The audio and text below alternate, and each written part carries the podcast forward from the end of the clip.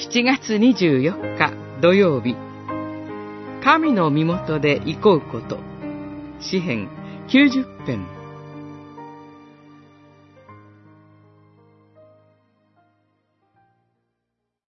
主よあなたは世々に私たちの宿るところ。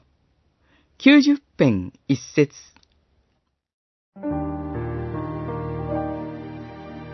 表題に祈り、神の人、モーセの死とあるのは、長年の災いを体験したとあるので、長生きしたモーセに違いないと考えたからでしょう。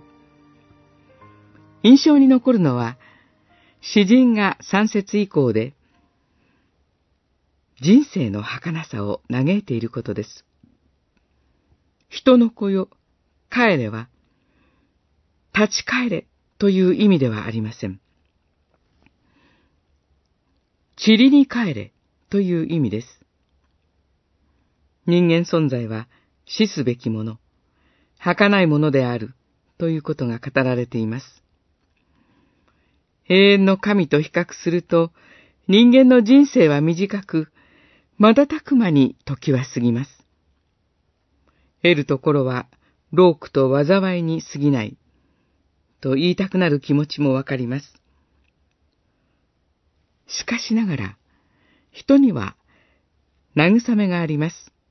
それが、主よ、あなたは世々に私たちの宿るところ、住みか、という告白です。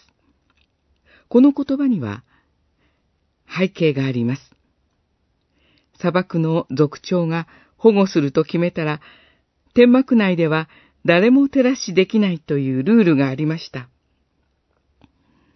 同じように永遠の神に保護されるなら安全なのです。神の家なのですから、そこで永遠に行こうことを求めることは空虚な夢ではなく、儚い私たちを大いに慰める希望です。